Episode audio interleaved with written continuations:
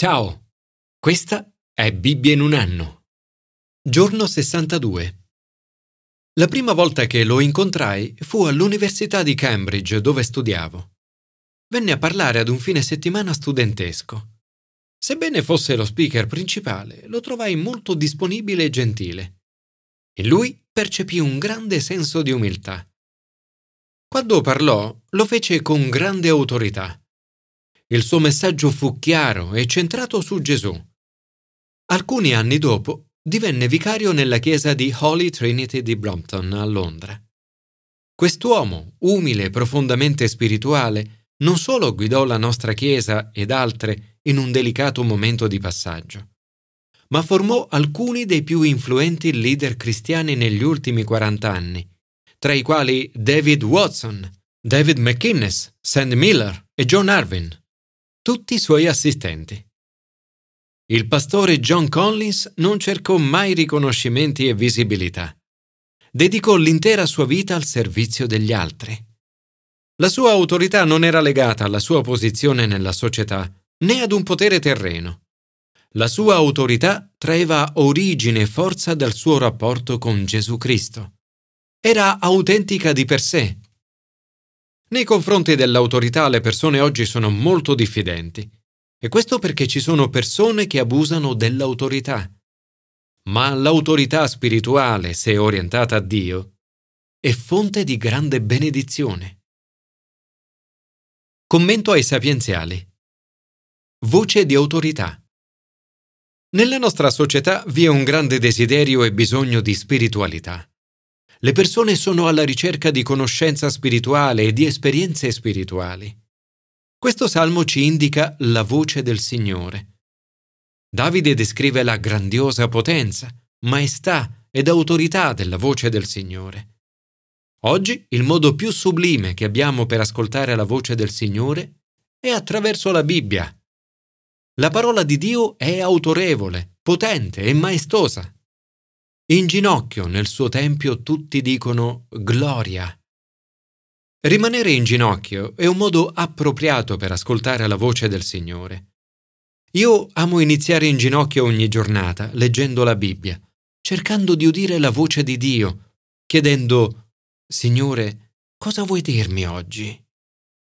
Davide dice Date al Signore, figli di Dio, date al Signore gloria e potenza. Tutta l'autorità, la potenza e la gloria appartengono a Dio. Ma Dio non le trattiene per sé. Quando ascolti la sua voce, Egli condivide con te autorità, potenza e forza. Davide conclude con Il Signore darà potenza al suo popolo. Il Signore benedirà il suo popolo con la pace.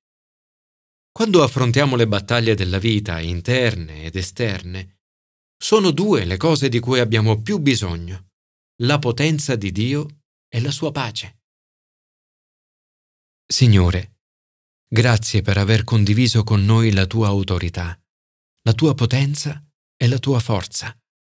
Ti chiedo di rafforzarmi nelle battaglie che affronterò oggi e di donarmi la pace in mezzo alle tempeste della vita. Commento al Nuovo Testamento. Autorità divina. Gesù parla ed agisce con autorità divina. Ascolta la voce di Dio e parla con le parole di Dio. Questa è la chiave. Se vuoi parlare con autorità, passa del tempo con Lui, ascoltando la sua voce. Nel sentirlo parlare, tutti riconoscono che Gesù ha autorità. La sola domanda che i suoi oppositori gli pongono è chi ti ha dato l'autorità? Gesù risponde in modo geniale, ponendo loro una domanda su Giovanni Battista. Chiede loro se l'autorità di Giovanni veniva da Dio, dal cielo o dagli uomini. A questa domanda i suoi oppositori non possono rispondere. Non possono ammettere che l'autorità di Giovanni veniva da Dio, perché non gli avevano creduto. Non possono neppure ammettere che veniva dagli uomini perché temevano la gente la quale credeva che Giovanni fosse veramente un profeta. Una volta sentì un predicatore che diceva che i doni soprannaturali dello Spirito Santo sono stati dati solo ai primi apostoli. Gli fu chiesto allora se il movimento pentecostale fosse un dono di Dio. Questa domanda provocò nel predicatore una reazione simile a quella dei capi dei sacerdoti, degli scribi e degli anziani del brano di oggi. Non fu in grado di rispondere. Dire che il movimento pentecostale viene da Dio significa riconoscere che i doni soprannaturali dello Spirito Santo sono dati anche oggi nel mondo. Negare che viene da Dio significa negare l'esperienza di oltre 600 milioni di cristiani nel mondo che hanno provato la potenza di Dio attraverso il movimento pentecostale. Vedendo che alla sua domanda su Giovanni Battista nessuno risponde, Gesù non risponde alla loro domanda sull'autorità. Dice, neanche io vi dico con quale autorità faccio queste cose. Gesù preferisce raccontare una parabola attraverso la quale intende rivelare la fonte della sua autorità. I suoi oppositori sicuramente capiscono tutto sul disegno di Gesù. Marco infatti riferisce che cercavano di catturarlo, avevano capito infatti che aveva detto quella parabola contro di loro. La parabola di Gesù riguarda un uomo che piantò una vigna, la circondò con una siepe, scavò una buca per il torchio e costruì una torre. La parabola fa riferimento al brano di Isaia 5.1.7, in cui Dio è il padrone ed il popolo, i capi in special modo, sono la vigna. I servi mandati nella vigna e poi uccisi sono invece i profeti di Dio, e tra questi Giovanni Battista. Gesù inserisce anche se stesso nella parabola. Ne aveva ancora uno, un figlio amato. Lo inviò loro per ultimo dicendo avranno rispetto per mio figlio.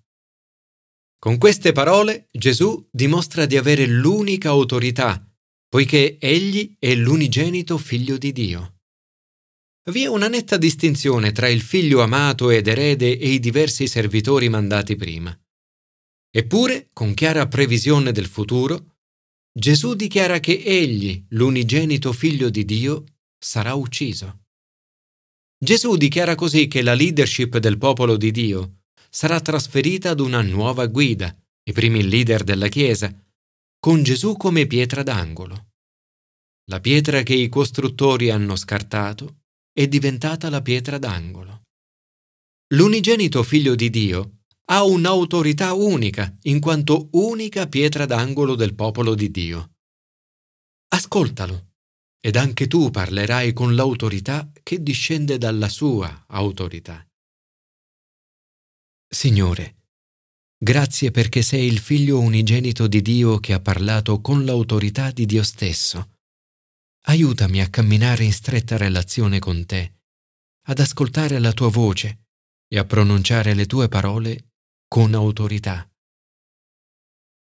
Commento all'Antico Testamento. L'autorità di Gesù. Entrare nella tenda alla presenza di Dio è una cosa stupefacente. La gloria del Signore si manifestò a tutto il popolo. Un fuoco uscì dalla presenza del Signore. Tutto il popolo vide, mandarono grida di esultanza e si prostrarono con la faccia a terra. L'esempio di Nadab e Abiu dimostra che accedere alla presenza di Dio non è mai qualcosa di scontato. Oggi le persone spesso desiderano vivere una relazione con Dio, ma alle proprie condizioni e come dicono loro. Tuttavia è solo attraverso Gesù che puoi entrare alla presenza di Dio con sicurezza e senza paura. Nell'Antico Testamento accedere alla presenza di Dio era possibile solo attraverso un complesso sistema di sacrifici. Il sommo sacerdote doveva offrire sacrifici per se stesso e per il popolo. Essendo lui stesso umano e come noi debole e peccatore, doveva continuare ad offrire sacrifici per i propri peccati come pure per quelli del popolo. Gesù ha un'autorità unica. È il sommo sacerdote senza peccato. Come spiega l'autore di Ebrei, questo era il sommo sacerdote che ci occorreva santo, innocente, senza macchia, separato dai peccatori ed elevato sopra i cieli. Egli non ha bisogno, come sommi sacerdoti, di offrire sacrifici ogni giorno, prima per i propri peccati e poi per quelli del popolo. Lo ha fatto una volta per tutte, offrendo se stesso. Attraverso Gesù abbiamo accesso alla presenza santa di Dio. Fratelli, poiché abbiamo piena libertà di entrare nel santuario per mezzo del sangue di Gesù, via nuova e vivente che Egli ha inaugurato per noi attraverso il velo, cioè la sua carne, e poiché abbiamo un sacerdote grande nella casa di Dio, accostiamoci con cuore sincero, nella pienezza della fede, con i cuori purificati da ogni cattiva coscienza e il corpo lavato con acqua pura.